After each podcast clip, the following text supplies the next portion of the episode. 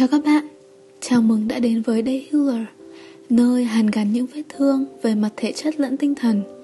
Nơi để bất kỳ ai trong chúng ta cũng có thể chia sẻ những tâm tư, khúc mắc ở trong lòng. Và tại đây, chúng mình hãy cùng nhau tìm hiểu và trả lời tất cả những vấn đề xung quanh gia đình Đồng thời chữa lành những tổn thương nhé.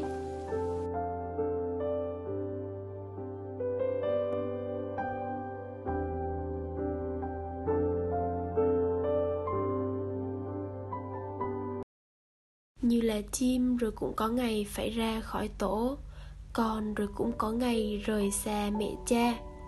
Dạo này mẹ tôi hay nói với tôi những điều như thế này lắm.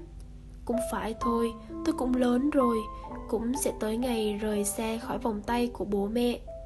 Đại học rồi cũng phải xa nhà mà học thôi. Lớn rồi mà mẹ tôi cứ dặn đi dặn lại mấy câu như thế này. Xa nhà mà sụt kín nào thì liệu hồn nghe chưa? Mẹ tôi hay dọa tôi thế lắm. Tôi vốn là đứa kén ăn Nhiều khi ăn chỉ để cho qua bữa Đôi lúc còn bỏ cả bữa. Bởi thế nên mẹ lo lắm Lo con học xa nhà là ăn mì trừ bữa. Lo rằng tôi vì ở một mình mà không biết cách chăm sóc cho bản thân. Với mẹ, tôi vẫn luôn vậy Cứ như một đứa trẻ cần được chăm sóc. Mẹ chả an tâm tí nào về tôi cả.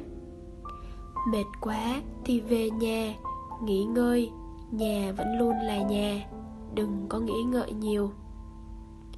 Mẹ biết tôi vốn là đứa hay giấu cảm xúc, Nghĩ nhiều và nhạy cảm lắm, Nhưng lại chẳng biết nói ra, Cũng chẳng biết điểm dừng. Tôi chả bao giờ hé môi một lời nào về cảm xúc của mình cả. Tôi sợ mình phiền phức, Sợ mình làm ảnh hưởng đến mọi người biết thế là không tốt, nhưng cũng chẳng thể sửa nổi. Chính vì chẳng thể tâm sự hay thổ lộ nên tôi cũng dần tự làm những việc của mình trong im lặng, không biết dừng lại hay nghỉ ngơi. Đã từng có lúc tôi học quên cả giờ giấc vì kỳ thi cuối năm, đến nỗi bị cháy cả máu kem khi trời gần sáng, người xanh xao và gầy đi thấy rõ. Có lẽ vì vậy mà mẹ sợ sợ phải nhìn thấy tôi như thế. Thôi thì mệt quá thì về nhà với mẹ. Mẹ bảo, thành công cũng tốt, Thất bại thì cũng chẳng sao. Miễn là con vẫn mạnh mẽ, Tiến về phía trước, Sống vui vẻ và hạnh phúc là được. Xa nhà, Mẹ chỉ muốn tôi được sống vui vẻ, Hạnh phúc. Mẹ muốn đứa con của mẹ phải thật mạnh mẽ, Tiến về phía trước, Mặc kệ những thất bại. Vấp ngã, Chỉ cần biết đứng lên, Bước tiếp sống một cuộc đời vui vẻ, hạnh phúc thì thành công hay thất bại đối với mẹ cũng chẳng quan trọng. Mặc dù là mẹ nói vậy, nhưng tôi lo lắng và canh cánh trong lòng nhiều nỗi niềm lắm. Chỉ khi rời xa vòng tay của mẹ, tôi mới thật sự là thấm thía thiếu vắng đôi bàn tay ấy, tôi trở nên gầy gò, xanh xao hơn trước. Mỗi khi đi học về, tôi không có những bữa cơm canh nóng hổi được mẹ chuẩn bị cho sẵn.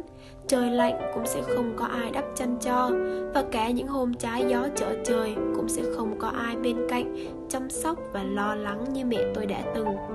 Cũng không còn được nghe những tiếng quát mắng hay tiếng mẹ than phiền vì tôi, vì sự bừa bộn hay cẩu thả của tôi như trước nữa có lẽ nếu tôi nói ra thì mọi người sẽ nghĩ rằng tôi yếu đuối lắm.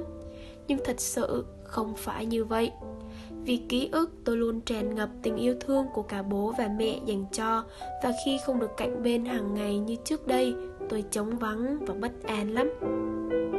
Tôi chẳng biết được khi mà ra khỏi vòng tay của bố mẹ thì mình sẽ như thế nào.